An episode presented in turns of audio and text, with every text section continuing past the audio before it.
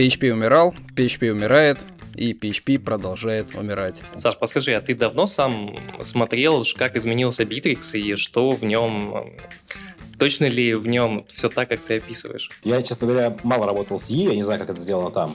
Но вот там в Laravel, в Symfony, это, ну, и уж тем более в Bittrex и даже в WordPress, это отдельное, как бы, тоже сорт э, извращения. Во что превращается Aspro магазин за год-два поддержки? Ну, тут там перекреститься можно. Если это статика, если это кэш, то нафига нам вообще э, бэкэнд? Привет! На связи Hexlet подкаст. Говорим об IT и программировании, о карьере и развитии разработчика, о мотивации и обучении. Поехали! Поехали!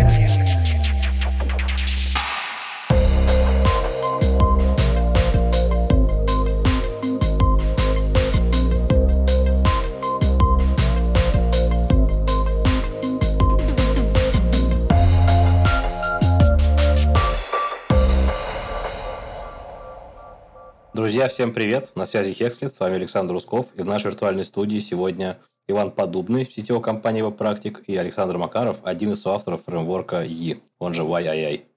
Э, сегодня мы будем, собственно, говорить про PHP, про современные CMS-решения и про то, какие из них несколько лучше, чем другие. Друзья, приветствую вас.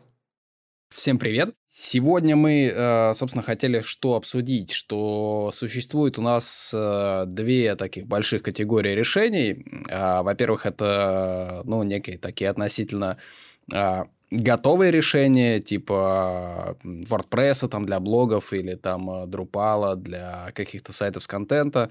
И туда же, пожалуй, стоит отнести достаточно такой холиварный продукт а, с, на самом деле, ну, спорная репутация — это Bittrex. Почему спорный? Почему его репутация спорная, как вы считаете? Репутация спорная, наверное, исторически, потому что Bittrex, э, ну, ему достаточно много уже лет, и в любом проекте вообще есть такое понятие, как технический долг, то есть э, вещи, которые, ну, годами собственно, копятся, и на них могут быть даже задачи, что это надо там порефакторить, сделать лучше и так далее, но а, есть, э, с другой стороны, груз обратной совместимости и, соответственно, ограниченное время. И вот эти вот вещи, они накапливаются и становятся, ну, не сильно удобно, не сильно в ногу со временем. То есть э, решение вроде неплохое, но вот этих штуковин достаточно много. И когда, собственно, люди э, на вот эти вот э, WordPress, на Bittrex начинают э, писать код, это очень сильно отличается от того, что сейчас вот по best practice везде рекомендуется. И, соответственно, там ну, очень много штук, через которые очень легко стрельнуть себе в ногу. Саш, подскажи, а ты давно сам смотрел, как изменился Bittrex и что в нем, точно ли в нем все так, как ты описываешь? Ну, относительно давно, то есть где-то в районе года, наверное. То есть э, я точно помню, что там были глобалсы, вот. И это уже как бы немножечко хватало. Ну, плюс э, API для плагинов и так далее тоже был ну, не в самой лучшей форме. Слушай, я тебе немножко попробую рассказать про немножко с другой стороны. А, первое, насчет глобалсов. Там, да, у нас из э, исторической э, штуки осталось э, два глобальных объекта, которые не являются там какими-то корневыми и главными. К ним уже правильно обращаться, на самом деле, у них есть интерфейсы через э, классы, э, там, которые по PCR4 подключаются, соответственно, там, для того, чтобы обратиться к этим объектам. То есть э, где-то для обратной совместимости они их еще оставили, но если ты пишешь новый код, новый проект, тебе не нужно их использовать, нужно использовать то, что предоставляет э, э, те возможности, которые предоставляет новое ядро, которое там есть. И, соответственно, мы разрабатываем там, в enterprise сегменте на Bittrex, и вот ты там изначально наживал Bittrex коробочным решением. А, тут следует немножечко скорректировать. А, да, у Bittrex есть два рынка. Как, э, это первый рынок, это вот там рынок коробочных решений, это когда там тебе нужно взять там готовый интернет-магазин какой-то, развернуть и так далее. Ну, там условно там ценник до полумиллиона, так, примерно разработки. Есть э, рынок э, заказной разработки, enterprise, э, и там все, большинство наших корпораций в стране, они э, используют Bittrex там по ряду причин. На самом деле это прям отдельная тема, почему они это используют, почему они это включают в тендерную документацию. Э, э, и там разработка многомиллионная, там используются все best practices, которые есть э, во, во всех фреймворках, э, для того, чтобы продукты получались качественно, они жили годами э, и использовались. Естественно, к примеру, там тоже у нас там команда, мы, у нас есть разработка в основном на Bittrex и на Laravel проекты, именно с точки зрения PHP, в PHP отделе. И э, там у нас есть, и недавно к нам пришел проект на И. И вот ребята, на самом деле, после того, как как бы best practices какие-то мы на Bittrex использовали, когда они полезли в э, ну, и best practices в Laravel, best practices Bittrex, и когда они попробовали писать на И, они прям сказали, блин, ну вообще прям очень тяжело идет. То есть там много, все, все на массивах. То есть, э, то есть как раз без практиксов в И во многих не, не, не хватает. То есть деплой через какие-то копирования папок с массивами. Ну и вот такие вот прочие тоже такие э, отзывы от коллег тоже хватало на самом деле. И тоже ведь как бы несет в себе тех долг, и там тоже много есть еще не лучших best practices. А, вот вы сейчас э, ну, обсудили, как бы вы сравнили вещи, которые в целом, ну, на мой взгляд, не совсем сравнимы. Да? Вы сравнили фреймворк и CMS. То есть у них, ну, понятно, что Bittrex пользуется разработчиками для того, чтобы обеспечить там какому-то клиенту конечный продукт, но в целом-то, ну, E так нельзя использовать, да, E это инструмент конкретно для разработчиков. Э, если абстрагироваться от того, как это выглядит в кишках, да, со стороны разработчика, с точки зрения человека, который хочет получить на выходе рабочий продукт, интернет-магазин, например, да, для еще чаще используется, собственно, Bittrex, э, почему он должен сделать выбор в пользу чего-либо, кроме него, например? Ведь есть ли вообще хоть что-то на этом рынке, на российском, по крайней мере, что может с ним сравниться по количеству функционала, количеству интеграции, количеству готовых решений, опять же, если абстрагироваться от там, доработки кастомной. Да, если абстрагироваться вообще от кастомной, э, вообще от кастомной разработки, то естественно, что коробочное решение э, даст вам ну такую фичу, как запуститься там за один вечер там или ну, очень быстро, очень-очень быстро. То есть ни один э, фреймворк, естественно, который подходит для кастомных решений, он не даст вам запуститься прям вот, вот сейчас. Естественно, что это только коробочные какие-то решения. Это нормально. Ну, опять же, немножко скорректирую, да, то есть, э, опять, вот мы как подходим к нашей разработке. Вот ты говоришь, э, ну, несколько сразу ты тем затронул. А, первое, как мы подходим? Вот у нас пришел клиент, у него есть какой-то функционал. И так как у нас есть, и мы и Laravel используем, и Bittrex используем, мы понимаем, вот, к примеру, у клиента есть в его бизнес-логике а, вещи, которые Bittrex позволит упростить, а, удешевить и сделать э, быстрее, да, то есть э, мы тогда подключаем Bittrex. А бывает там настолько кастомная история, что там от Bittrex ничего не останется, нет смысла абсолютно. То есть если э, у Bittrex это CMS и фреймворк, в нем есть достаточно сильный и развиваемый фреймворк, ну, он, конечно, уступит, наверное, в фичах чистому фреймворку, но при этом он, на самом деле, даже в фреймворке некоторые его возможности как фреймворка, они лучше, чем у некоторых современных фреймворков, он даже в чем-то, с нашей точки зрения, лучше, чем Laravel. Именно как в фреймворк, к примеру. То есть мы считаем там более сильное ORM, чем у Laravel. А, соответственно, то есть в Bittrex его стоит рассматривать сразу с двух точек зрения. Но опять же, когда, если подходить с точки зрения, там, какую платформу выбрать, это фреймворк или Bittrex, то нужно исходить, насколько та логика, которая у клиента есть, она подходит под Bittrex, насколько она будет под него класса, да, то есть там, например, там есть какие-то готовые интеграции интересные или там по защита по ФЗ, там, по разным ФЗ, которые есть у Bittrex, они есть из коробки, они довольно-таки удобно имплементированы, а, позволяет сократить какие-то трудозатраты. Тогда Bittrex подойдет. В другом случае, если там кастомная настолько, что Bittrex никак не кладется, мы выбираем фреймворк. А почему все-таки мы сравниваем с Bittrex? Почему вы используете именно его как CMS slash framework? Почему не Drupal, почему не ModX, почему не поставить нужно миллион PHP-шных решений есть для этого всего? Почему все-таки ваш выбор именно на Bittrex? По историческим причинам, да, то есть э, больш... есть инерция, да, там, чем больше решений делается на рынке э, на одном решении, тем э, оно популярнее, тем чаще его используют. То есть на самом деле э, в свое время, там где-то там лет 12-13 назад, выбирая между Modex и Bittrex, с точки зрения функциональных возможностей, я бы, наверное, выбрал mod, Modex. Мне он там нравится его концепция. Но э, очень агрессивная политика Bittrex 15 лет назад, маркетинговая там, 15-10 лет назад, э, позволила ему занять всю нишу CMS, огромное количество, да, то есть, э, по крайней мере, в коммерческом секторе, и вытеснить на голову практически все решения. Поэтому, когда мы говорим о Э, каких-то компаниях э, более-менее крупных, там, средних, сейчас они в первую очередь смотрят на Bittrex. Почему? Потому что большинство разработчиков на Bittrex. А почему разработчиков больше на Bittrex? Потому что больш... много заказчиков требуют Bittrex. В общем, такая штука инерционная, которую Bittrex в свое время завел, и она очень тяжело с рынка ее будет чем-то вытеснить в этом плане. Это если сравнивать с другими CMS. Я правильно ответил на твой вопрос?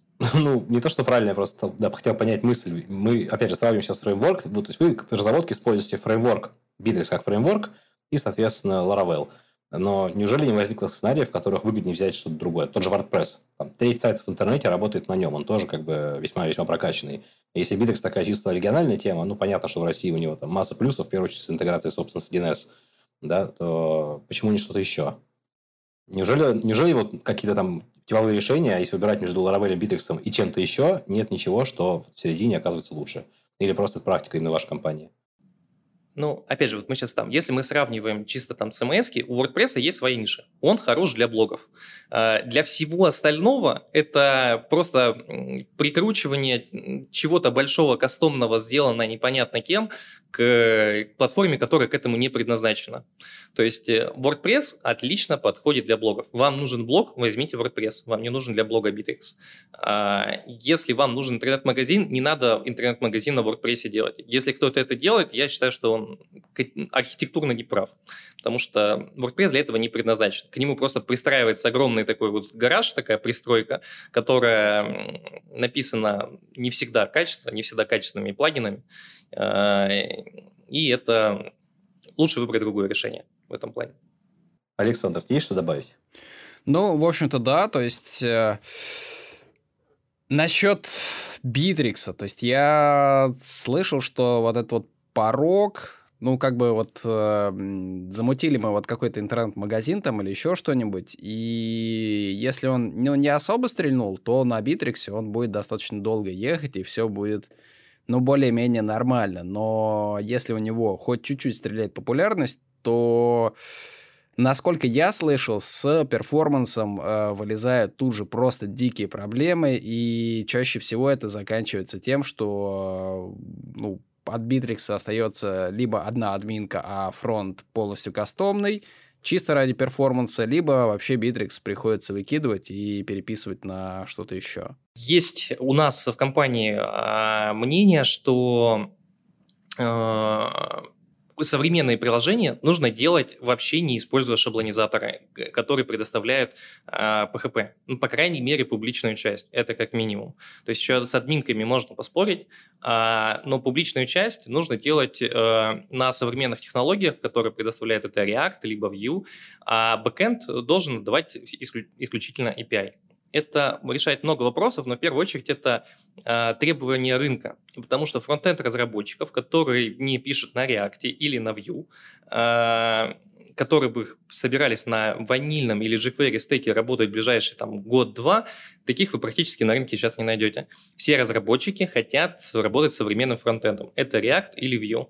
И, соответственно, если вы там стартуете проект там, в современном мире на ванильном JS, который там будет по дом дереву бегать и в императивном стиле с этим работать, то, скорее всего, вам придется очень часто менять на проекте фронтендеров, потому что они будут вырастать, смотреть, сколько зарплаты у React разработчиков и переходить э, на другой стек. Ну, это такая данность рынка, и наша точка зрения, мы последние годы, для того, чтобы наши проекты жили годами, мы создаем их исключительно как SPA а, с сервер-сайта рендерингом, если это там нужно для SEO. Но это поз- позволит э, нашим проектам, которые мы делаем, жить годами, поддерживаться и находить фронтенд разработчиков без боли. Ну, здесь достаточно спорное утверждение. Вот, потому что в мире фронтенда все вот эти вот э, фреймворки, они устаревают очень быстро, то есть чрезвычайно быстро. Если там в PHP это там 5 лет может жить вполне себе фреймворк, даже мажорная версия, то в JS, если год живет фреймворк, уже хорошо. Вот, а мажорные версии и того чаще бывает выходят. Вот, поэтому э, то, что разработчику фронта захочется через там три года работать на каком-нибудь там Vue.js версии 2, когда уже сейчас 5 есть, но это тоже очень такая спорная, спорная штука. У меня тут возник другой вопрос. Ну, Иван уже сказал, что они используют SSR для того, чтобы обойти там, проблемы с SEO, да, с Яндексом. Но тут возникает как бы такой вопрос. А зачем делать SSR на JS, если его и так делает Bittrex? И плюс к этому добавлю сразу, что ведь, опять же, если мы говорим про конечного клиента, кому просто уже этот магазин, он, скорее всего, поставит себе какой-нибудь шаблон и вообще не будет дуть в усы и какие-то там вещи допрограммировать. Крайне редко там что-то доделывается. Ну, если уже только проект прям растет, растет. Но в плане там есть то же самое Aspro, да, для него там есть миллион шаблонов, которые уже там все из коробки умеют делать, в том числе и JS там какой-то пишется. И там даже местами не jQuery, а просто Vanilla JS. Понятно, что с точки зрения поддержания разработкой, да, это, ну, как бы понятно, что React гораздо популярнее, проще найти разработчика. Но зачем как бы усложнять, так скажем, множество сущности сверх необходимого, если это можно избежать? В чем ценность в данном случае? Если клиенту нужен быстрый интернет-магазин, э, то он всегда действительно самая правильная штука проверить гипотезу, взять шаблонное решение и не париться. Если ты хочешь себе большой интернет-магазин, в который ты хочешь вкладываться, тебе нужно э, вкладывать в те инструменты, которыми ты, года, которые ты можешь годами развивать. Если ты посмотришь на во что превращается Аспро магазин за год-два поддержки, ну, тут там перекреститься можно, да, то есть э, там все очень плохо становится. На самом деле там шаг вправо, шаг влево у этих Аспро, они очень негибкие, то есть там э, код изменять крайне сложно. Мы когда-то там лет 5-6 назад попробовали в этот рынок зайти, э, зашли, спалили просто треть отдела, они у нас ушли, плюнули, на, начали плеваться жестко на этот Аспор и все остальное. И э, мы поняли, нет, больше мы туда идти не хотим. Там стресс, там заказчики, которые экономят, им важно просто быстро запустить и все прочее. И мы пошли больше все-таки в кастомную enterprise разработку. Нам и интересно, и нам, и разработчикам этот рынок. То есть а, мы просто говорим про разные сегменты, про разные потребности. MVP запустить, Aspro интернет-магазин без проблем. Если ты хочешь в долгую кастомное решение, которое ты будешь годами развивать, то не нужно использовать шаблоны, и лучше вкладываться в те технологии, которые будут жить годами. Очень сильно не соглашусь с Сашей относительно, что фронт, вот этот э, очень старый, на самом деле, поверье, что у фронтендеров там все меняется каждый год. React, э, ему уже более 10 лет, он более 5 лет занимает топ-1 фреймворк в мире. И э, с 2017, ну не знаю, хуки там вышли, которые не, даже не сделали обра- несовместимым какой-то код там обратно совместимым, не сильно сломали. То есть можно классовые компоненты до сих пор работают без проблем. Но, то есть фреймворк просто там не меняется сильно. Причем он настолько не меняется, что React-разработчики им становятся Э, они прям ожидают каких-то изменений. Вот мы ждем какое-то более-менее радикальное изменение в мире React. В первый там за последние лет 5, это там 18 версия, которая должна, она вышла, но она не выпустила все ключевые изменения, и поэтому э, ну, в общем, там, там хоть немножечко меняется парадигма, вносится что-то новое. Но на самом деле очень сильно стабилизировался фронтенд за последние годы. Вот это старое поверье о том, что у фронтендеров там все меняется каждый год, оно уже не актуально. У Vue и у Angular были проблемы, они ломали обратную совместимость, у них были. Но самый главный топовый фреймворк, если по всем по количеству скачиваний, по количеству популярности в Гугле, это React. Он годами не менялся практически. Нормально, да. Это, это, этого я не слышал. И у меня, на самом деле, в опыте исключительно Angular и Vue. Э, React мне ни разу не попадался, наверное, поэтому у меня такое мнение. Я позволю себе заметить, что при этом, при всем, jQuery все еще используется примерно на 70% всех сайтов в интернете, потому что как бы никто не собирался его ломать, переписывать на React, это просто бессмысленно. Но новый проект, конечно, на нем делать крайне странное развлечение. А насчет React у меня есть даже предположение, почему, ну, точнее, мнение, почему как бы, он настолько популярен, почему он, скорее всего, сильно эволюционировать не будет, потому что Э, он реализовал то, о чем как бы мечтали разработчики любых систем управления и фреймворков, начиная там с 98 года, это сделать нормальный шаблонизатор. JSX, он, в общем-то, максимально приближен к HTML. Ничего более удобного, мне кажется, уже придумать просто невозможно. Ну, только если нужны какие-то там уже настройки на HTML, да, там всякие эмиты и прочее. Э, PHP-шные фреймворки, насколько я знаю, к этому до сих пор не пришли, хотя попытки были. Самое близкое, наверное, от Smart, да, но он тоже страшно ужасный. От Виги всякие пуги, это все вообще на любителя. И он позволяет именно очень быстро верстальщику что-то накодить, в то время как для PHP-шного фреймворка верстальщику нужно еще освоить какие-то шаблонизаторы, чтобы хоть как-то свои мысли, да, э, еще правильно порезать эти файлики, положить их по нужным папочкам, там, связать друг с другом, сделать include, да и т.п. Вот. Я, честно говоря, мало работал с E, я не знаю, как это сделано там. Но там в Laravel, в Symfony, это, ну, и уж тем более в Bittrex и даже в WordPress, это отдельная, как бы, тоже сорт э, извращения. Э, что вообще, как, как вы видите движение с точки зрения именно PHP-шных решений, ну, и даже, может быть, в целом серверных, да, каких там, неважно, будь это Django или что-то еще, э, куда движется там вот эта шаблонизация, становится ли она проще, и позволит ли она как-то тоже зафиксировать определенным образом ход мысли у разных разработчиков решений? Да проще нет, на самом деле не становится. То есть э, шаблонизаторов новых никто особо не делает. И действительно, да, немножко популярность у серверных шаблонизаторов, она подупала. То есть действительно есть большой пласт э, вот этих вот проектов, которые REST API или там э, GraphQL API плюс, соответственно, фронтенд. Вот, это такая штука спорная, потому что есть э, прекрасные примеры э, бэкэнд генерируемых всяких разных решений.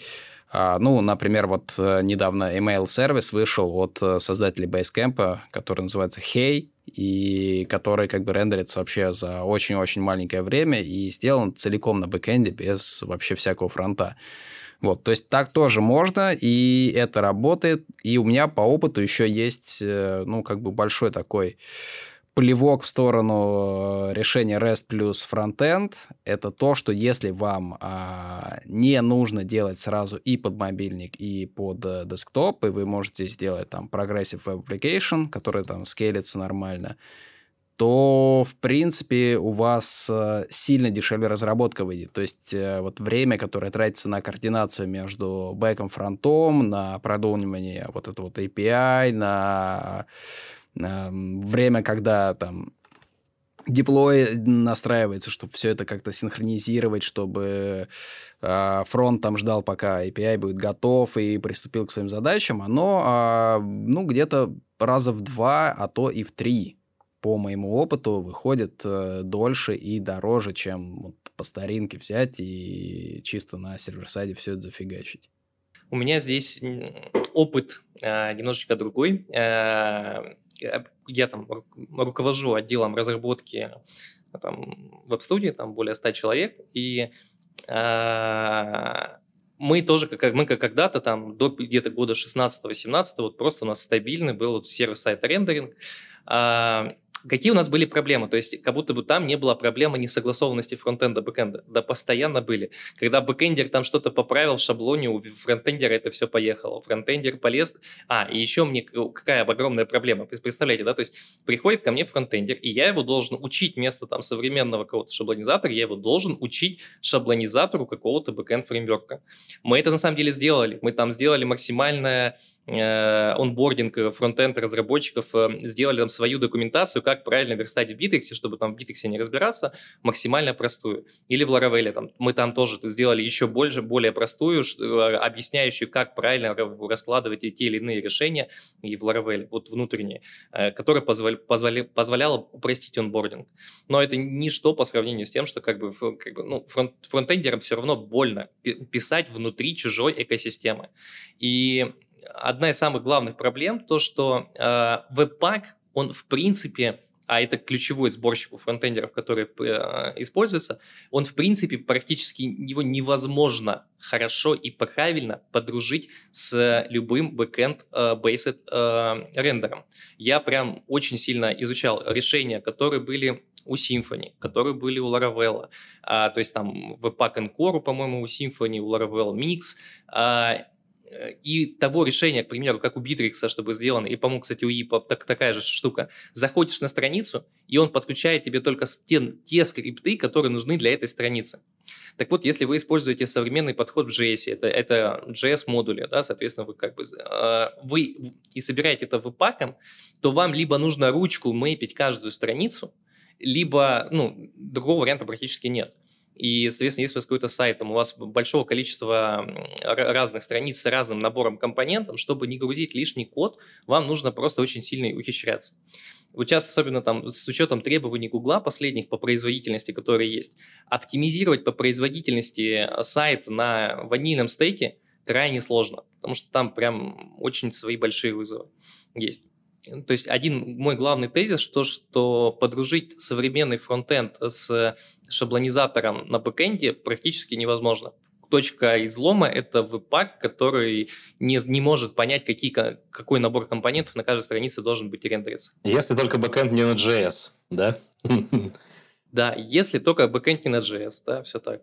Это да. Веб-пак, а, он же тоже уже отходит в прошлое, насколько я знаю, и на смену пришло что-то еще. А чем, Александр, какие у тебя претензии к веб-паку? А веб-пак очень сложный. Он, он реально очень сложный, то есть э, транспиляция, бабель, э, все вот эти вот э, модули дополнительные и так далее – если вдруг в проекте э, вам э, не додали какие-то конфиги для веб-пака, и вам нужно это заново настроить, это, ну, можно вешаться на самом деле, потому что это займет несколько дней точно. Ковыряние, проб, ошибок и всего-всего.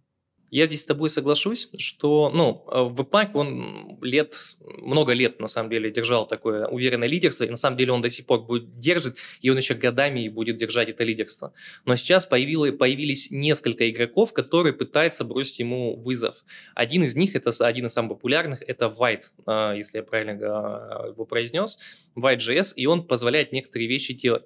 Но, тем не менее, это не решает ту проблему, что этот White будет точно так же не нереально подружить с backend-based рендером. Если только не найдется какой-то энтузиаст, который прям целенаправленно сделает супер классный плагин.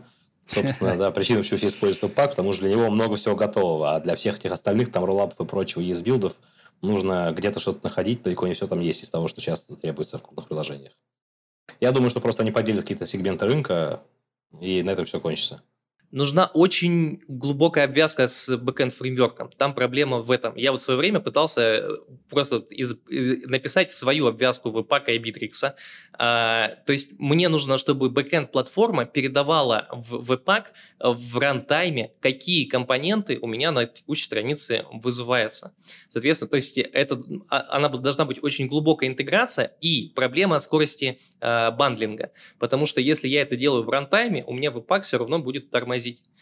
В общем, общий тезис на самом деле мой, что бэкэнду нет смысла пытаться запрыгивать в уходящий поезд. Не, некоторый рынок еще для backend-based рендера останется, но по факту поезд уже уходит, и там некоторые там попытки Laravel сделать какую-то там свою, свой, свою попытку генерации а, там свя обоюдо связанного JS и PHP логики. Э, это попытки все запрыгнуть в уходящий поезд. Нет смысла тренд уже много лет идет к тому, чтобы а, работали не через REST. И, кстати, тут чуть раньше был тезис насчет того, что а, а почему типа э, сильно дольше. А, нет, вот я начал говорить о том, что на уровне шаблона фронтенд туда погружаться, и там будут точно такие же проблемы, причем они будут, эти проблемы сопряжения фронтенда и бэкенда, они будут хуже регламентированы, потому что у вас нет контракта. А, бэкендер там поменял где-нибудь модель, а эту модель выводит кто-нибудь, какой-нибудь фронт в, в каких-нибудь своих шаблонах. Фронтендеру нужно, то есть, лезть в шаблоны. У вас нет контракта между фронтендером и бэкендом, какого-то регламента. А, вам это приходится все, ну, то есть, там, на руках делать. Когда мы перешли, что у нас между нами REST, у нас э, как раз появился контракт, и мы можем в самом начале работы между фронтендерами и бэкендером, мы можем их максимально запараллелить. Мы просто между ними поставили контракт, и после этого они могут работать с самого начала запараллельно. Это на самом деле ускоряет даже разработку, когда мы параллелим команды. Ну, в какой-то мере да, в какой-то мере да. Здесь просто смотри еще какая штука. То есть мы говорим про уходящий поезд, когда у нас, ну, пытаются скажем так, вот эти вот э, богатые приложения с кучей JS, вот которые действительно приложения. И здесь я полностью согласен, что на самом деле бэкэнд фреймворкам туда соваться и не надо было. Вообще с самого начала не надо было туда соваться. Бэкэнд должен заниматься как бы э, бэкэндом, но он может заниматься и серверной генерацией, потому что вот э, я не согласен с тем тезисом, что все приложения оправданно делаются single-page application. То есть куча этих приложений, на самом деле, наверное, большинство сейчас э, проектов, даже которые оформлены как single-page, они, ну, и смысла нет быть single-page application. Там нет ни интерактива, там нет ничего. Они просто, ну, по шаблону рендерятся на клиенте. Это смысла делать нет никакого. Я с тобой а, отчасти соглашусь, что с точки зрения а, логики и начальной, к примеру, экономии средств, некоторые, ну, как минимум часть приложений, которые являются SPA, можно было бы сделать на бэкэнде. То есть, если рассматривать именно с позиции, что там логики-то особо нет, там просто простой рендер и все остальное, да, тут, тут все верно, можно было бы сделать это на старом стеке. А, ну, старым я виду ванильный JS какой-то, да, и рендер из бэкэнда.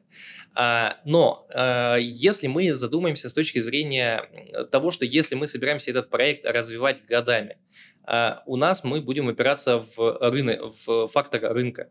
Рынка, рынок ванильных разработчиков, он э, очень сильно иссякает. И, соответственно, все разработчики фронтендеры, они хотят писать на современных инструментариях.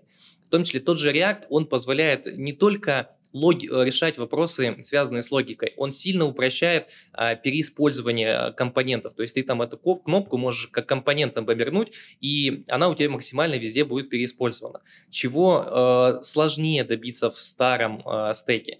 И в, очень много решений, которые, то есть там CSS-модули те же самые, которые позволяют тебе э, отказаться от какого-нибудь BM, да, то есть который раньше был, ты, тебе уже не нужно думать о том, что у тебя может быть конфликт между классов. Это все тоже автоматически решается. А если, то есть... Э,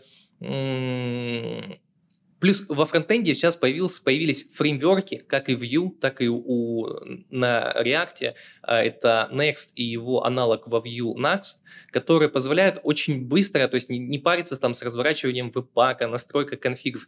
Ты их просто клонируешь, и у тебя сразу все готовое. И ты просто берешь и делаешь. Да, то есть бойлерплейты больше, более правильно сказать. То есть бойлерплейты, которые поднимаешь и который тебя максимально готов к разработке. Вот по сути, как Laravel ты поднял, ты, ты почти сразу готов писать э, API уже, там тебе не нужно париться с конфигурацией. В общем, порог входа здесь за последние годы улучшился, и с каждым годом он уменьшается. А, Google а, вкладывает, а, Google выделил целую команду для того, чтобы она развивала вот эти фреймворки. Сначала он начал вкладывать уже более двух лет в Next.js, но помимо, он, помимо этого он обещает то, что он будет вкладывать свои ресурсы в развитие Next.js. Благодаря этому эти решения не только они удобны для фронтендеров, они еще и максимально заточены на производительность. То есть там из коробки э, позволяет достигать э, лучших best practices, которые можно использовать для э, веб-страниц, для того, чтобы получать лучшие показатели в Google PageSpeed Optimization и, как следствие, все ранжирования. Окей, ну да, я понял.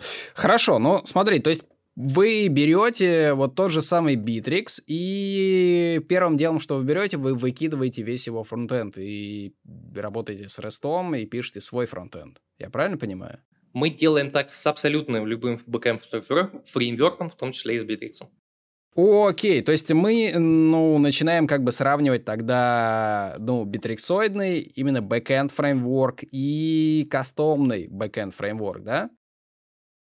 То есть, то есть остается у нас, э, ну, что-то типа REST API, да, мы делаем на них. И под REST API, ну, у того же там E, у того же там Laravel, у Symfony, у всего есть э, какие-то, ну, такие достаточно неплохие решения и интеграции там со свайгерами и так далее. Вот чем здесь именно Bittrex хорош и чем он здесь-то нам помогает? Ключевое требование, почему мы используем Bittrex для каких-то клиентов, это вся та же готовая бизнес-логика. Бизнес-логика, она же заключается не только в шаблончиках. Бизнес-логика – это это готовые интернет-магазины, акт заказа, интеграция, с, ну, если в случае с интернет-магазином, это там оформление заказа, скидки, интеграция со складами, сложные системы скидок. А, вот эта вся бизнес-логика остается. И нам просто нужно, э, на самом деле, к, этой всей логике есть из коробки неплохой арест. Но если надо, мы можем расширять, модифицировать и улучшать э, те точки, которые нам нужны для конкретного бизнес-решения. Ага, слушай, а вот э, я, правда, не с э, Битриксом в плане интернет-магазинов работал, по-моему, было то ли Simplify, то ли еще какой-то вот магазинчик.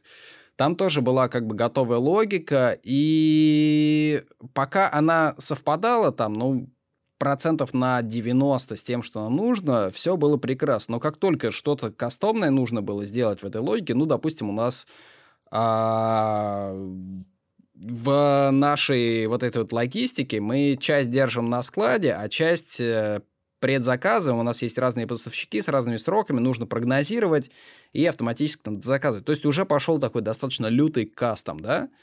И вот э, в этом самом лютом кастоме, когда мы пытаемся его впилить, э, готовые решения, они начинают нифигово так сопротивляться. И ты сидишь, вот ты тут пытаешься запилить, и находишь, что вместо того, чтобы взять и сделать вот это вот там за 6, допустим, часов сесть плотно, ты сидишь и вторую неделю просто ковыряешься и пытаешься победить тоже там Bittrex или какой-нибудь еще фреймворк или еще что-нибудь, что вот там гвоздями прибито, и ты никак не можешь там, не знаю, какой-то json вывести или в какую-нибудь модель что-нибудь запихать. Абсолютно хорошее, правильное замечание. То есть первое, нужно архитектурно понимать, э, насколько решение подходит под бизнес-логику.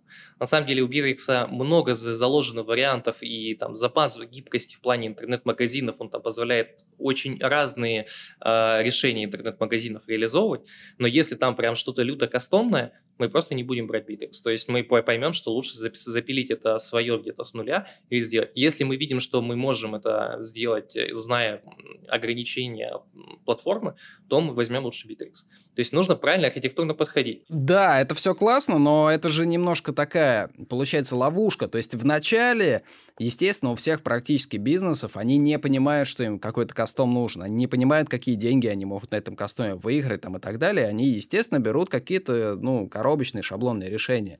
И чем больше они на эти решения сядут, чем больше вот это вот решение из коробки предоставляет, тем а, сложнее потом с него, собственно, слезть.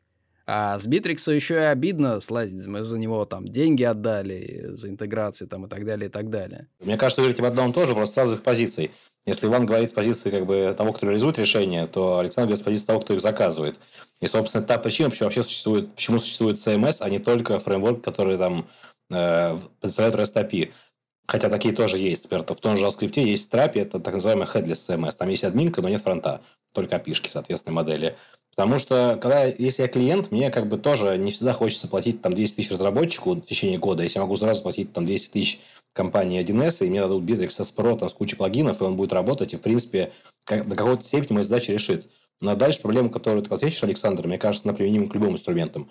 У тебя в любом случае любой инструмент закрывает какое-то количество use cases, и чем дальше ты от них отходишь, тем больнее тебе становится. И, как правильно сказал Иван, нужно просто вовремя понять, э, насколько твои задачи в краткосреднесрочной перспективе соответствует тому инструменту, который ты пытаешься э, к ним прикрутить. Но это не задача заказчика, он это знать не может, это не его специализация. Поэтому он обращается к специалистам, там, к студиям и надеется, что они будут э, выполнять свою работу, исходя из э, коммунистических соображений, не только из коммерческих. Хотя, разумеется, бывает по-другому. Ну, я, я слышал, что именно сам, сама компания 1С и Bittrex, они такую техническую поддержку не особо оказывают. То есть, э, если что-то нужно, то нужно идти именно к вендорам, к сторонним вендорам, и они уже там что-то делают. Не, они могут типа ковыряться в сайте, но это будет стоить э, неприлично много. Э, маленький нюанс. Первое. Компания 1С и 1С Bittrex – это сильно разные компании. То есть 1С… Э, ну, 1С – это, понятно, бухгалтерия и так далее, а Bittrex – это CMS. 1С… Э, ну, то есть была веб-студия, которая создала Bittrex. В какой-то момент 1С проинвестировала в эту компанию. То есть 1С является просто инвестором. Но компании, то есть там в плане руководства, управления – это совершенно разные. А, насчет поддержки, на самом деле довольно-таки неплохая поддержка, и они бесплатно за 24, там у них там, по-моему, 24 часа, вы им даете проблему с кодом, и они очень часто эту проблему с кодом возьмут и сделают. Единственное, что там нужно, если вы там прям дали кусок кода, говорит, вот этот кусок кода у меня там работает не так, они вам подскажут.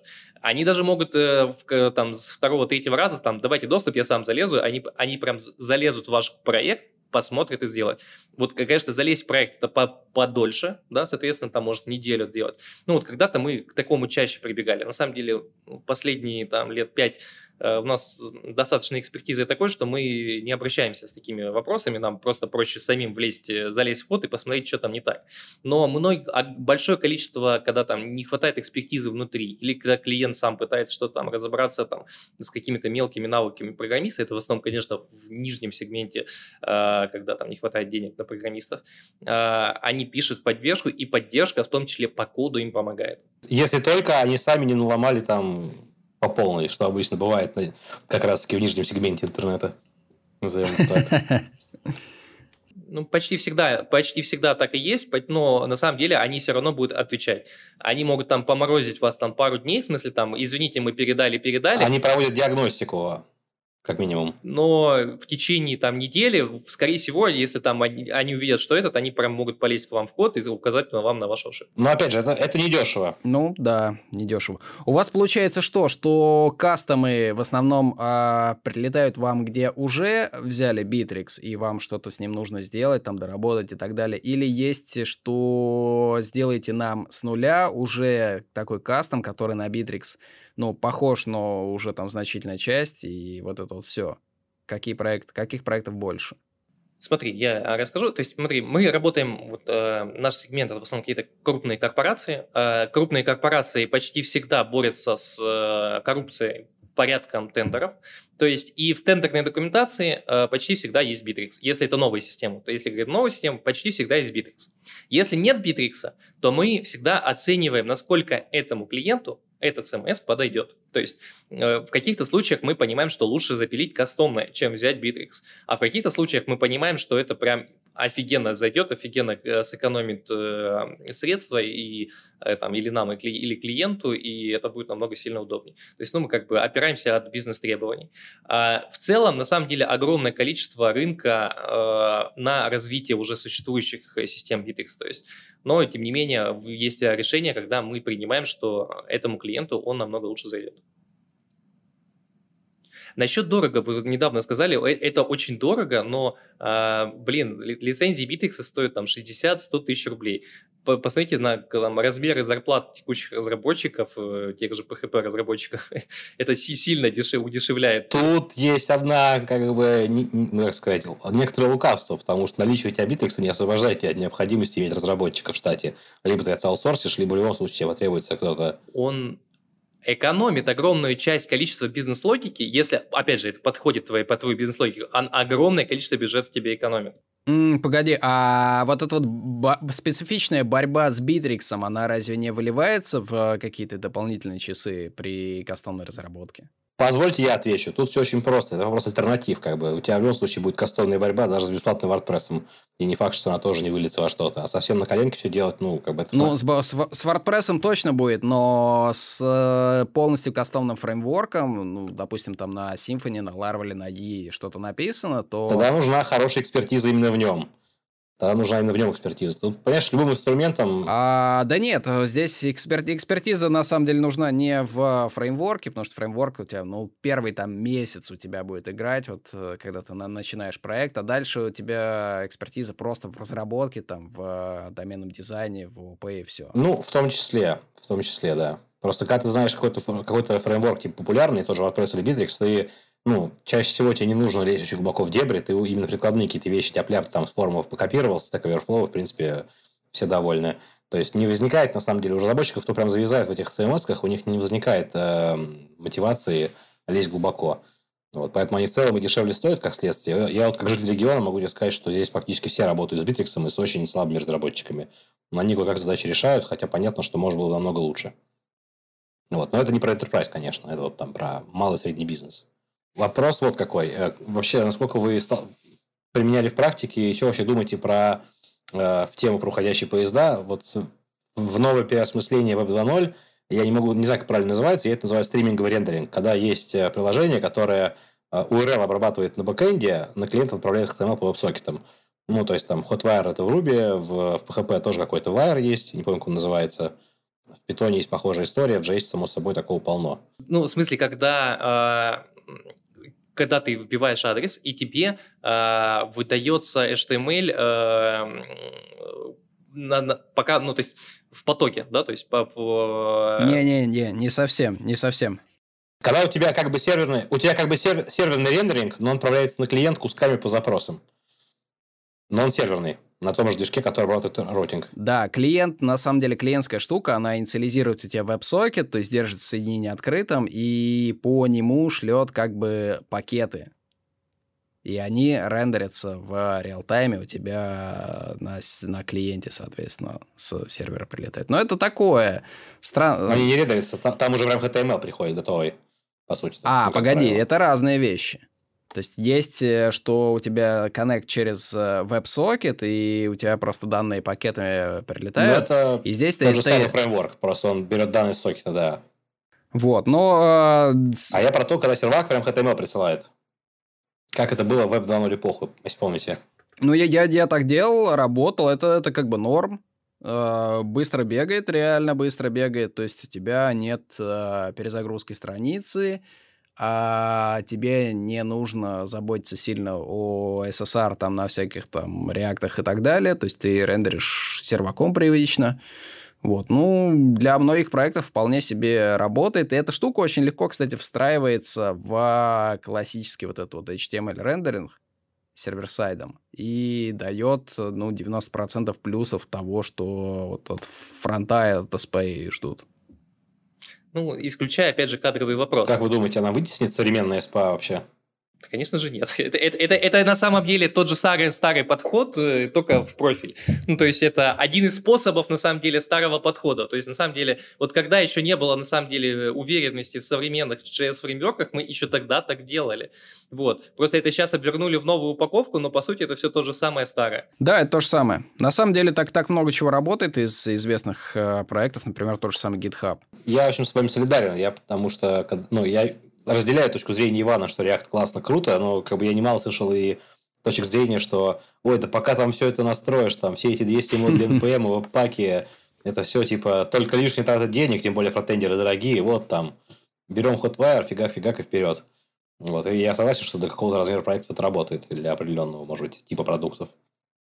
Но действительно, то же самое, что и было, да, мы как бы Почему вообще, как мне кажется, фронтенд стал таким популярным? Потому что стали популярными облака, и стало модно переносить кучу кода на клиент, чтобы не платить за инфраструктуру. Э, и это тоже один из больших, на самом деле, плюсов крупных, именно крупных проектов.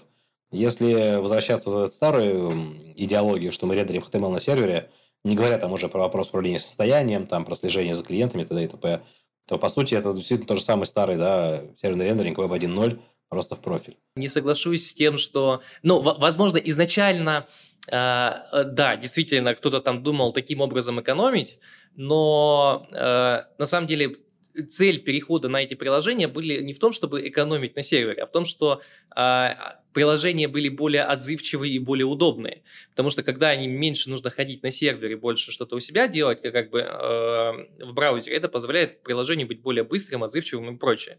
Но э, сейчас э, речь вообще ни разу не про экономию, особенно с учетом того, что большинство там решений по умолчанию сейчас стараются использовать сервер-сайт рендеринг, потому что это тоже ускоряет, когда у тебя готовая HTML сервера приходит, браузер этот быстрее может быть может ее рендерить.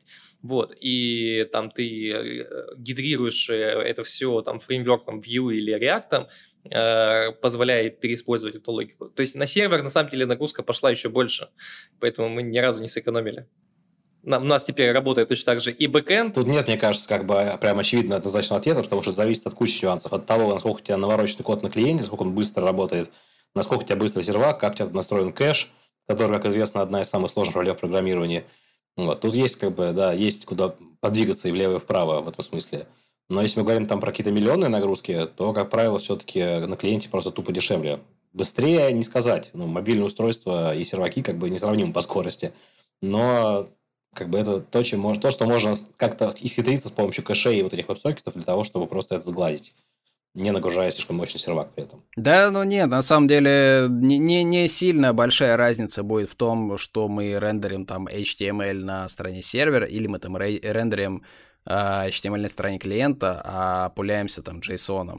То есть разницы прям дико не будет. Это все равно будут плюс-минус те же запросы к базе, которая проседает гораздо чаще, чем фронты и скейлится хуже. Вот. Это, это будут накладные расходы. Ну да, но там у тебя кэш. Если у тебя всем одно и то же отлетает, Если это не индивидуальная страница. М, смотри, если это статика, если это кэш, то нафига нам вообще э, бэкэнд? То есть до того, как э, классический HTML server rendering был, была еще замечательная штука. Вот на есть такой достаточно популярный ресурс, называется он Smashing Magazine.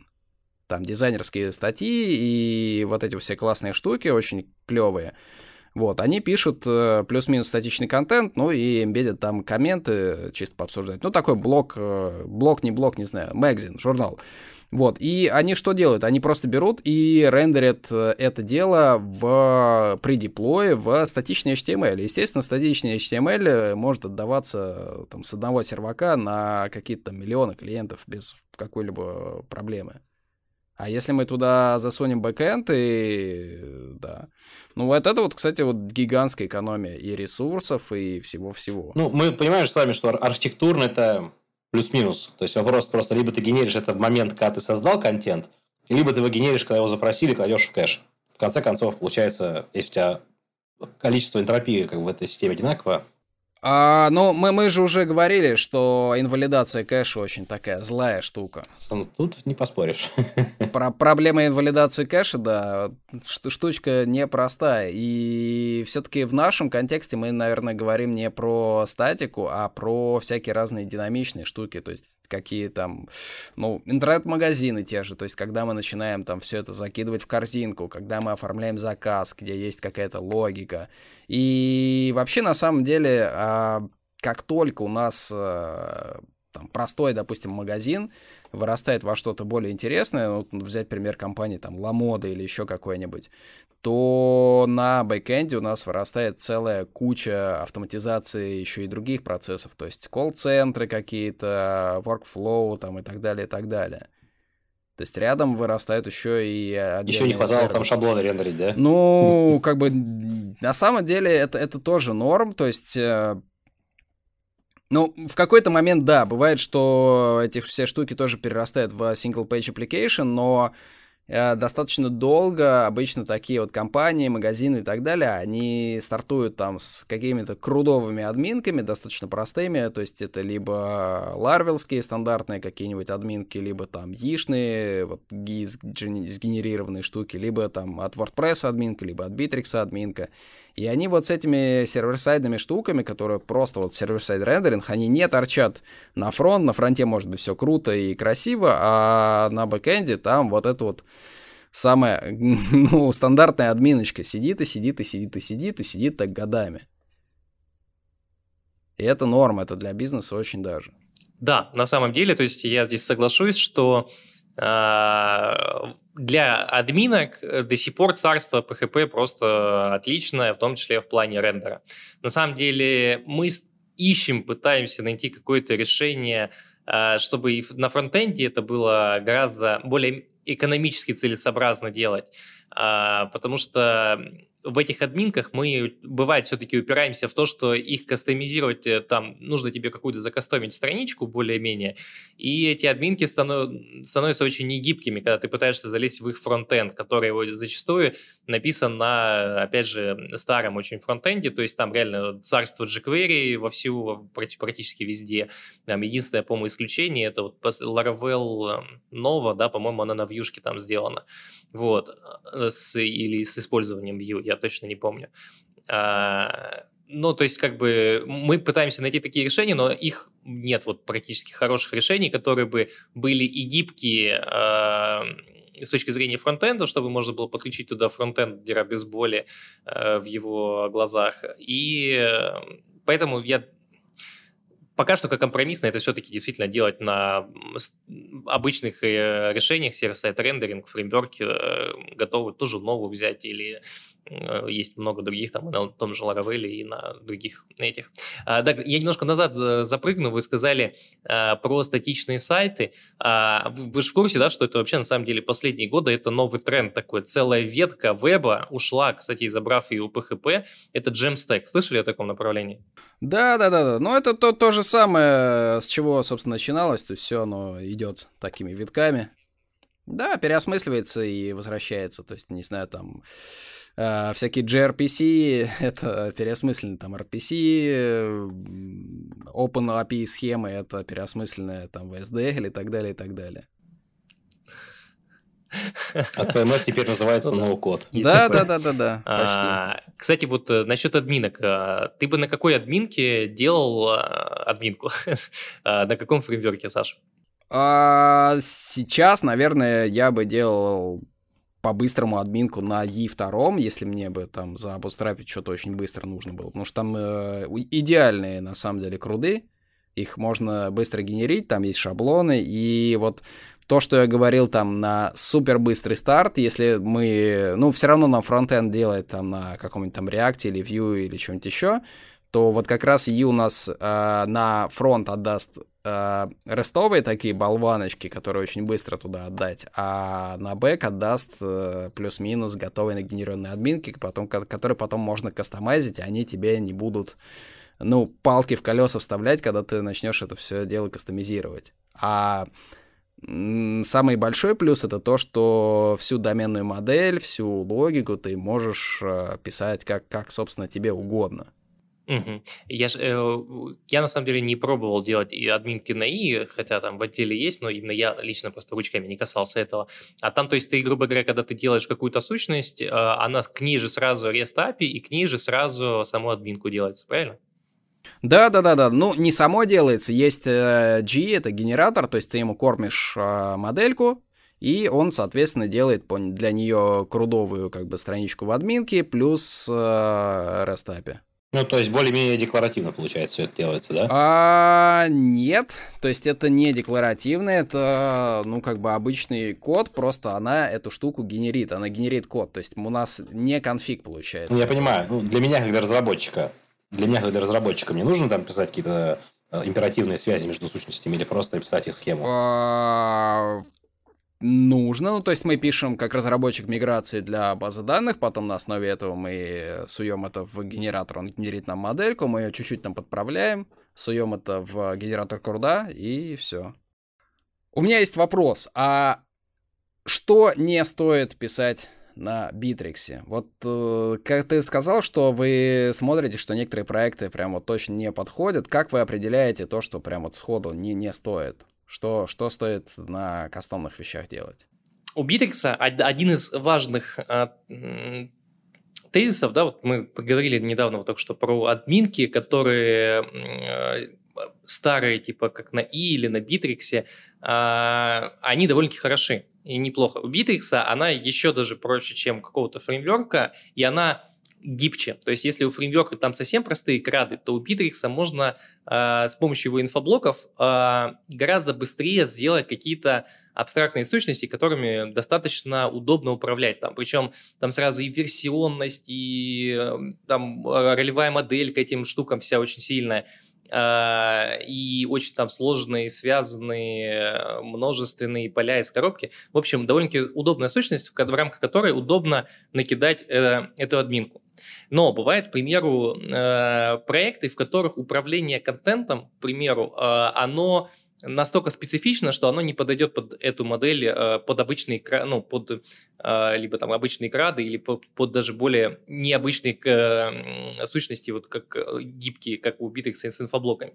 Если они не подходят, и нужно пилить, прям понимаем, что там кастомная админка, то уже такой большой жирный минус, чтобы Bittrex не использовать. Потому что, то есть, если тебе нужно пилить кастомную админку, ты понимаешь, что Bittrex в админка к этому не подойдет, скорее всего, тебе Bittrex не нужен. М, слушай, а е- в кас- кастомной ты имеешь в виду даже один небольшой случай вот этой вот кастомности, и Bittrex уже это сильная помеха, или же много кастома?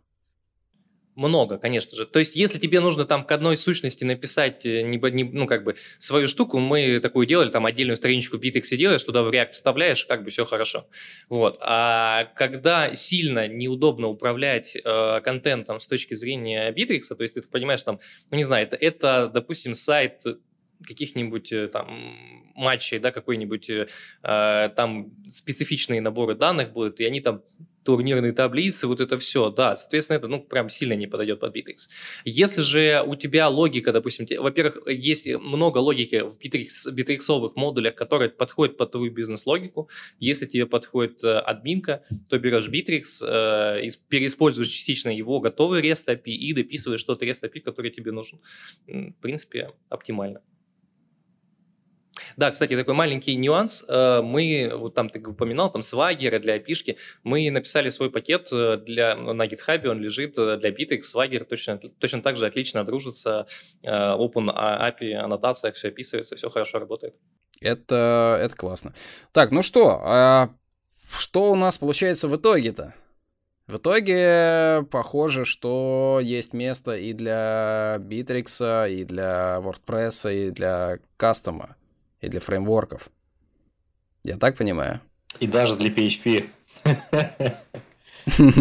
Ну, для PHP тем более.